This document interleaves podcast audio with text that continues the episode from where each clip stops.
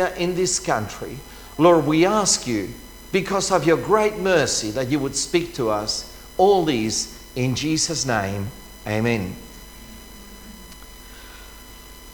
I will be having a rather long introduction, which is unusual for me to even have an introduction and a very short message. And I'd like, uh, especially you mums, to imagine that you're not in Australia, that you're in a country, a third world country, you're perhaps in, in Africa or perhaps in the Middle East. Uh, and I'd like to ask actually all of you here present if we could uh, somehow go from here where we are and go to a, a place that uh, uh, is unlike Australia. We're very blessed to live in Australia. And uh, I want to take us to about 600 years before Christ. So that's about 2,600 years, maybe a few years more to this time, and it's a very important time because I'll be speaking the other side of Mother's Day, just touching but including all of us into it. And so Israel has done the wrong thing before the sight of the Lord, and what they did in the temple itself, in the, in the temple uh, yard, they erected a pole to Asherah, one of the pagan gods of fertility. They also have in one of the quarters of the temple, they were burning incense to the Queen of Heaven, which is a reflection of Isis. Isis, not the Isis that we think of uh, uh, in the Middle East, but Isis, the Egyptian um, god- goddess. And also, they were baking cakes to her.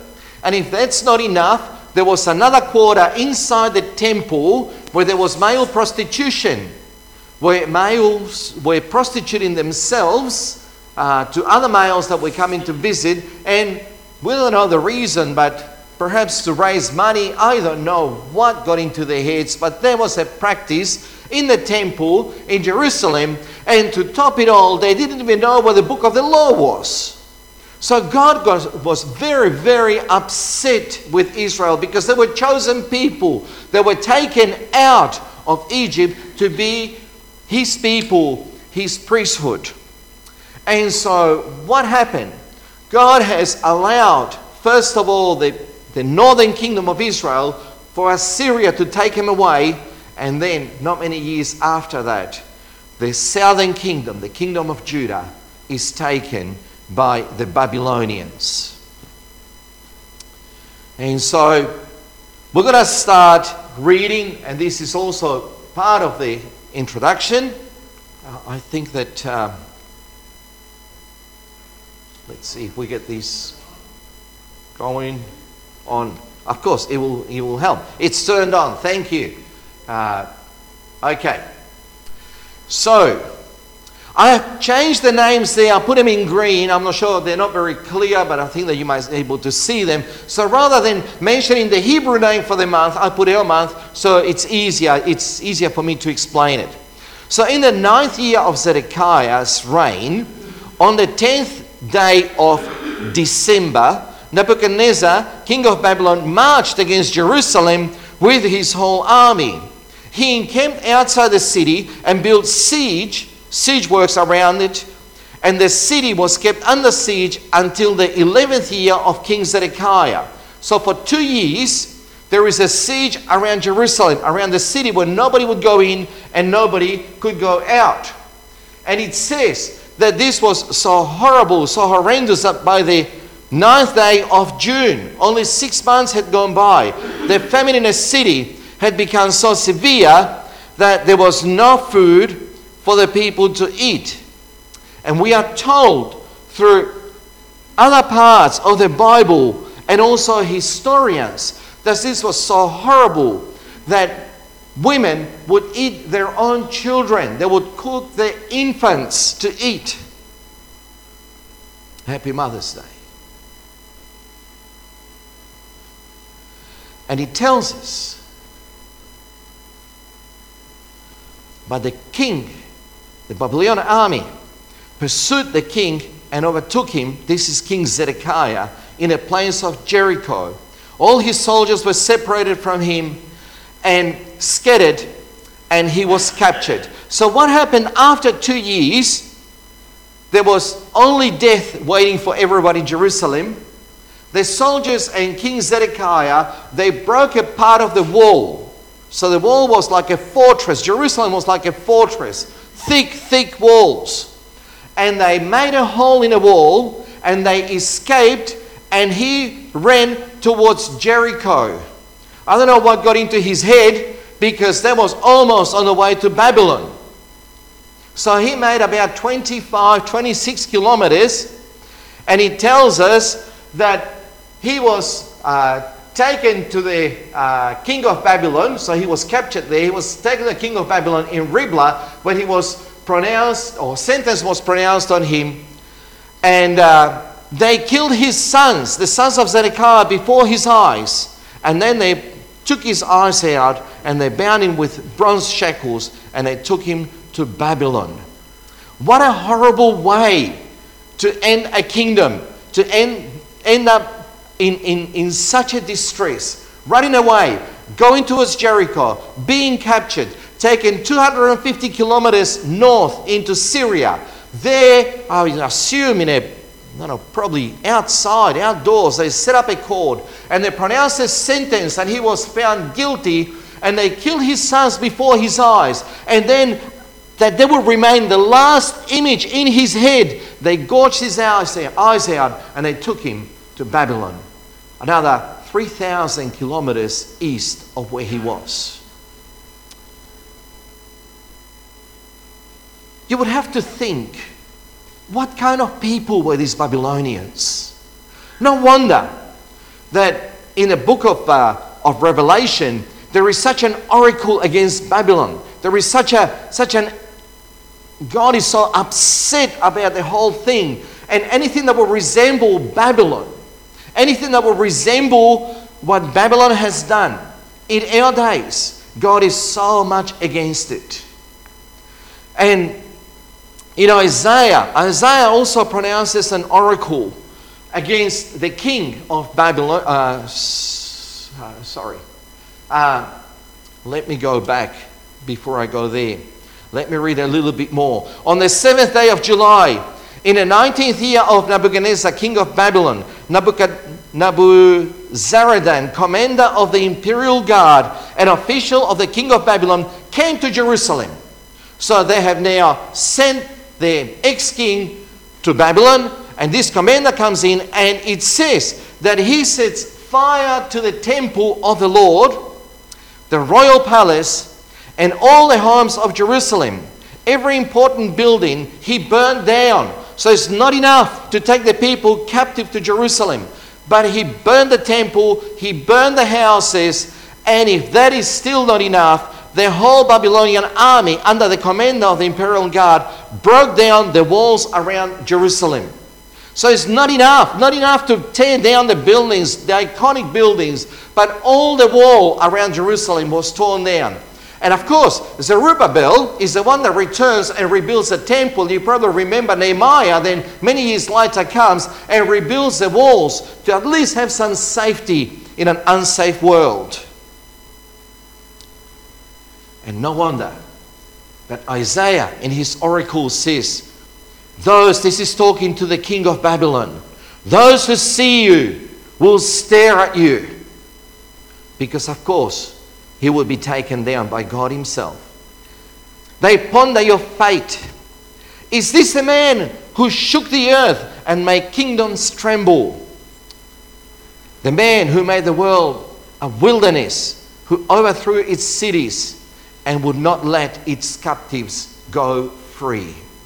By the way, Babylon never let its captives go home.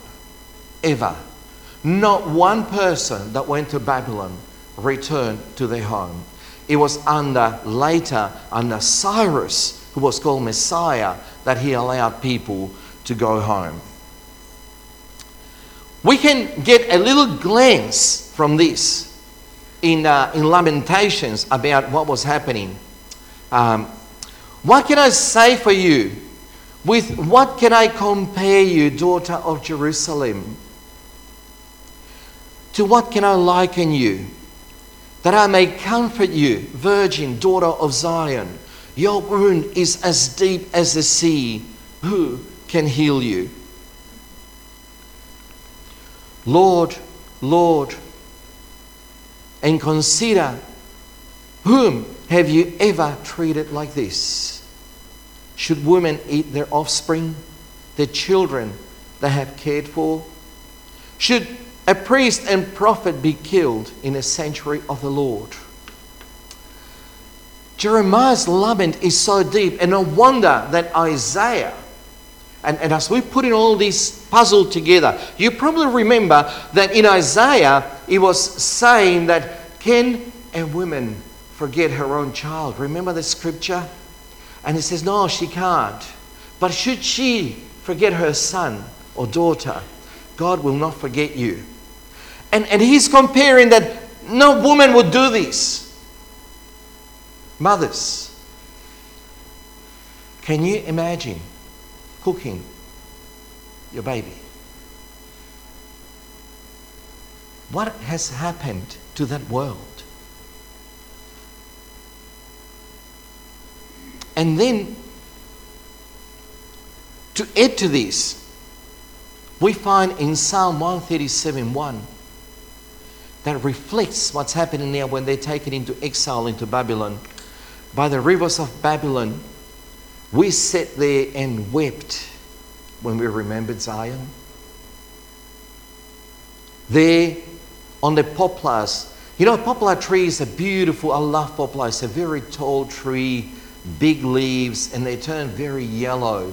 We got some in Mount Macedon, and they're absolutely beautiful foliage and beautiful uh, shade in summer.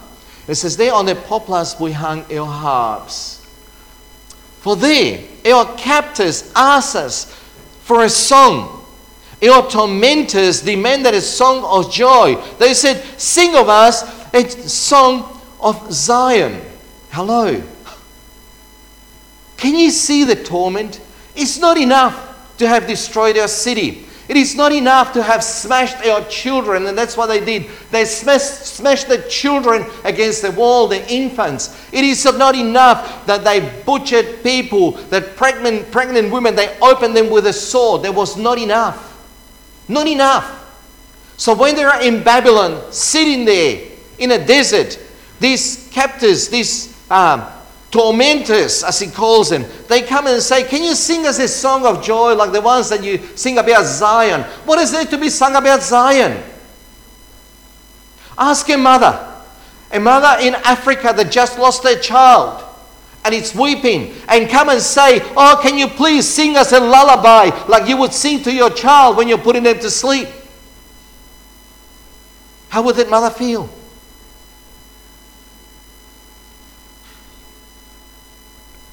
How can we sing a song to the Lord while in a foreign land? If I forget you, Jerusalem, may my right hand forget its skill. May my tongue cling to my roof of my mouth if I do not remember you, if I do not consider Jerusalem my highest joy. And I will read, I have not put it there, I think it's too traumatic to put it there what they say afterwards. Do you remember what it, how that's Psalm 137? Do you remember how it goes? We remember the, the song by Boney M, by the rivers of Babylon. Yeah, that's the song. That's the song that we're talking about. But in that song, the end is not there. Do we remember? I'm sure we read the psalm. I'll read it for you. Remember, Lord, what the Edomites did. This is verse 7. You go only to verse 6 there. Verse 7 Remember, O Lord, what the Edomites did on the day Jerusalem fell. Tear it down, they cried. Tear it down, its found, to it, down to its foundations. The Edomites were cousins. They were the cousins of the Jews. They were the sons of Esau. They were also circumcised. They were also children of Abraham. And they were rejoicing when their cousins were down and saying, Tear down the walls. You know, you see your cousin's house on fire, say, let it burn, burn it all down to ashes so there is nothing left. What kind of neighbors are they? What kind of relatives? What kind of people? And then it says that the Lord may tear down one day the walls of Edom. And then he goes in verse 8, O daughter of Babylon, doomed to destruction. This is a psalm. Happy is he who repays you for what you have done to us. He who seizes your infants and dashes them against the rocks. How traumatic. Can you imagine? There they are asking you for a song. They're actually tormenting you. They're not asking you because they want to hear you singing. They're tormenting you just to, just to bring you even more down. And in your mind, you're thinking, Blessed is he who's going to repay you for what you have done to us. See how you feel when your infants are dashed against the rocks.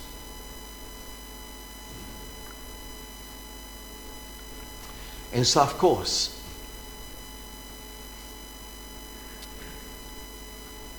About 70 years have passed, and Persia arises as the new empire.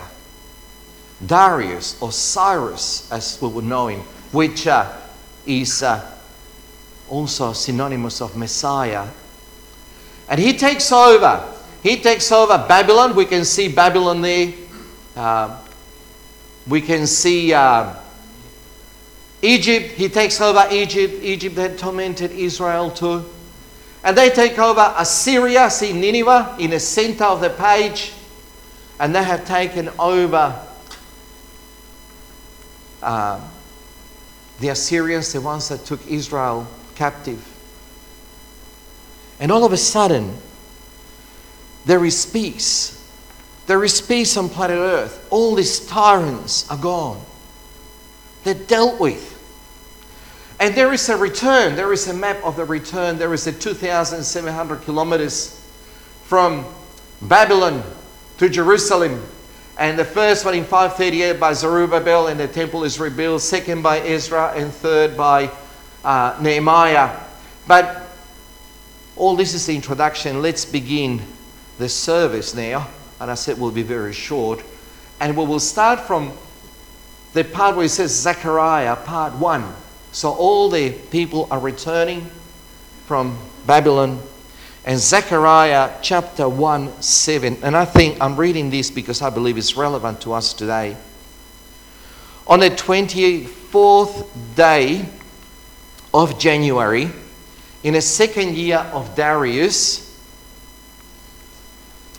the word of the Lord came to the prophet Zechariah, son of Berechiah, son of Iddo during the night, says Zechariah, I had a vision, and there before me was a man mounted on a red horse. He was standing among the myrtle trees in a ravine. Behind him were red, brown, and white horses. I find this astonishing. It's at night, it's down in the ravine, in a creek, and myrtle trees what color are myrtle trees? Say louder, you can. Red. Ha. Myrtle trees are red. So there is Zechariah at night, pitch black, looking down the creek. Among the red, he sees a red horse. He must have a special, special torch, special binoculars, maybe like the USA Army. And he sees them, he sees the red horse, and this is a prophetic part, so he can see. That's why it's written in such way. So Jeremiah, uh, Zechariah sees more than other people. Nobody else saw it, saw that. And then he's able to, able to say that they are they're not just the red horse, but they're red and not three horses, but it's in plural in the Hebrew. They're reds and the whites and, and the uh, browns, and they're all there among the myrtle trees. I got here a photo of some myrtle trees. That's what they look like. Um, and most of them are red, some of them are pink or whitish pink. And Zechariah said, I asked, What are these, my Lord? The angel who was uh, talking with me answered, I will show you what they are. Then the man standing among the myrtle trees explained, They are the ones the Lord has sent to go throughout the earth. And they reported to the angel of the Lord who is standing among the myrtle trees, We have gone throughout the earth and found the whole world at rest and in peace. These horses are like the the horse was the fastest thing known in the day, yeah? There was no faster thing. So it's like us saying they are the satellites of the Lord. They go around planet Earth and they're photographing and taking data and they bring it to the Lord and they found out that there is peace on planet Earth because the Egyptians are gone, the Babylonians are gone, the Assyrians are gone, the Edomites are gone, all your enemies are all gone, wiped out. There's peace on planet Earth. And they're reporting to the Lord. Just like today, many angels will be reporting to the Lord. And not that the Lord needs reporters, but it's just for our understanding that He's in total control and in total charge, and He knows everything. So the fastest thing that we would know would be what today? Maybe a satellite. Many of you know about these things. I don't know how fast does a satellite travel. Who knows? Who cares? Something very fast. Thank you. Uh, that number is too big for me. Uh, but what is the fastest thing? Uh, maybe we would think the speed of light. So there is the. How would it, how would the speed of light go around the anyway? So the speed of light go around the earth and saying all is good, all is okay. There is peace on planet Earth. But this angel of the Lord that it's there, he's got a concern. And it says, Then the angel of the Lord said, Lord Almighty, how long will you withhold mercy from Jerusalem and from the towns of Judah, which you have been angry for these 70 years? So the Lord spoke kind and comforting words to the angel that spoke with me. I will come to that in a minute. And this is what they find ruins. I'll read a little bit of Psalm 126 just to get us into the picture. When the Lord restored the fortunes of Zion, we were like those who dream. Their mouths were filled with laughter, and Psalm 126 says, Your tongues with songs of joy. Then he was said among the nations, The Lord has done great things for them. The Lord has done great things for us. And it says, uh, Restore our fortunes, Lord, like the streams in the Negev. So all of a sudden, when they heard that they're returning, all these kids were not born in Jerusalem. They, they, the whole generation, most of them died, died in, in, uh, in Babylon. But they heard how beautiful the temple was, how beautiful the streets were. They would have heard how nice was the, um, the olive trees and the vineyards and, and the, uh, the bees and everything. And so they're coming home and they're singing their three or 2,700 kilometers with joy. And when they come back, what do they find? Ruins. They find that the water, uh, water well is collapsed. They find that all the olive trees have been chopped down. They find that the vineyards, where there was vineyards, it's only weeds and their home where the grandfather said look when you go to jerusalem it's 333 when you turn left the second house from the corner there was our house. You can live there. They go there. What do they find? Ruins. And so then it says to, that when they saw that um, those that sow with tears will reap with songs of joy. Those that go out weeping carrying seed to sow they will return with songs of joy carrying sheaves with them and so there is this trauma. There is this thing about coming back to ruins. Their joy turned to tears. And of course, the angel of the Lord, as the others are reporting that all is well, he is saying, But have you considered Jerusalem? Have you considered the ruins? You know, today in Australia, we are very well off. We're okay. We have peace. We have food. We have heating here. We're not cold. Um, we are not threatened. We have doctors. But is it like that all over the world? Is it like that in Africa? Is it like that in the Middle East? Is it like that? Most of us are migrants. Think where your parents or where you came from or your grandparents, where they came from. Think, is it like that? Or are they suffering? Are there some mothers that are crying today for help? Have you considered that? Have we thought about that? Do we keep it in mind? Because that is what Jeremiah is saying, uh, what Zechariah is saying. And then, I love this part. It says, uh, the word of the Lord came to Zechariah again. This is what the Lord Almighty said Administer true justice, show mercy and compassion to one another He's t- talking to the people that have remained in Jerusalem because not everyone was taken. To be merciful to one another. Be kind to your migrants that are returning from Babylon. Please help them. Please help the widow. Administer some kind of justice. Have compassion on one another.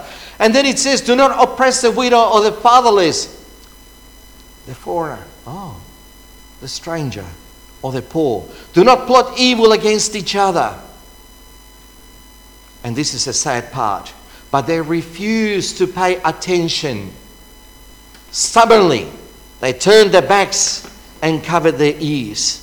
Instead of looking at the people that were suffering, they turned their back. And in order not to hear their cry, they walk like that and walk away. And that is the best way that we can do sometimes. That's the best way that we know how to deal with with what's happening. I thought that these days were over. But if we read about what's happening in other parts of the world, other parts of the world are not as, as lucky as we are. And you might be saying, Oscar, so what do we do? What am I supposed to do? What can I do? You know, I'm, I'm, I'm contributing to compassion, I'm contributing to this, I'm giving money to that, and, and I'm spent. Great. I think that's good news. Because there's one more thing left to do, and that is to pray for the return of Jesus. You see, we cannot fix the problem. We can fix just locally, we can have the great intention, but the, the, the need is so great. And speak to Melanie, speak to Ben, they've been to this country, speak to other people, that you, you almost become overwhelmed. How much can you help? And we know that the only answer is for Jesus to return. Not only to return to, to planet Earth, to return to people's hearts, to return to the heart of the mum and the son and the oppressors, that Jesus would come and reign so we can have peace. That's what it's needed. We need Jesus to return. When we talk about spreading the good news, it's not about proselyting people and, and to fill this place, but it's about that people would have peace in their hearts, that people would experience restoration, that people would experience um, redemption, that people would walk out from the old ways, and that we would have true justice.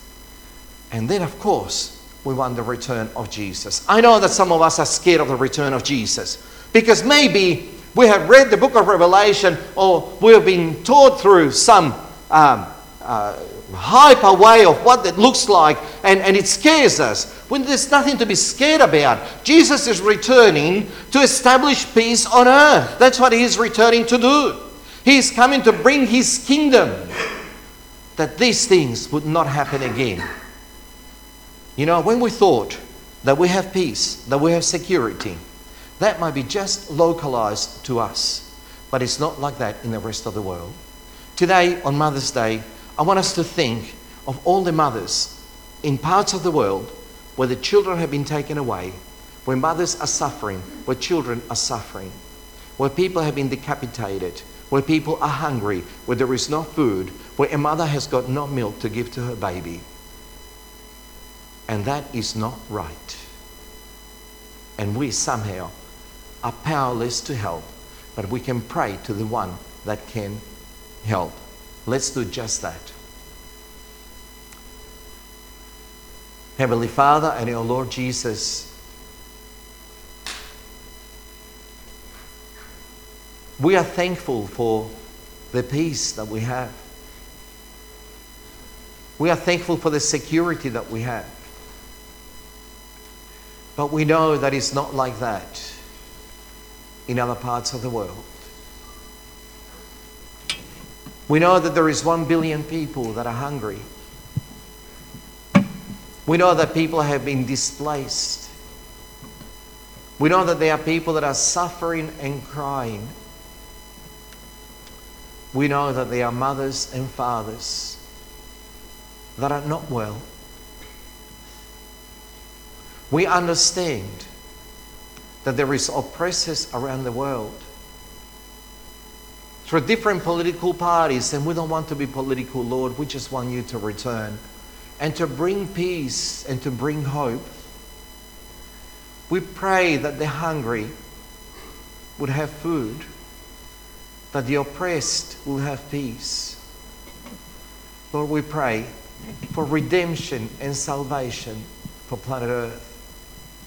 We pray for our people, Lord, the human beings that are just like us, perhaps a different color, that they would be saved, saved from distress, saved from disaster, saved from the tormentors. Have mercy on us, Lord.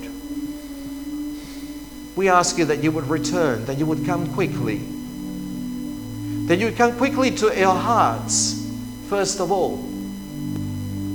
Help us not to turn a blind eye or turn our back, but help us to look and hear and convey that to you, Lord. And that's what we're doing. We thank you, Lord. Thank you for the salvation that we have in Jesus, and we pray that this salvation will be extended right throughout the whole earth. For we ask you and we thank you all this in Jesus' name. Amen. Amen.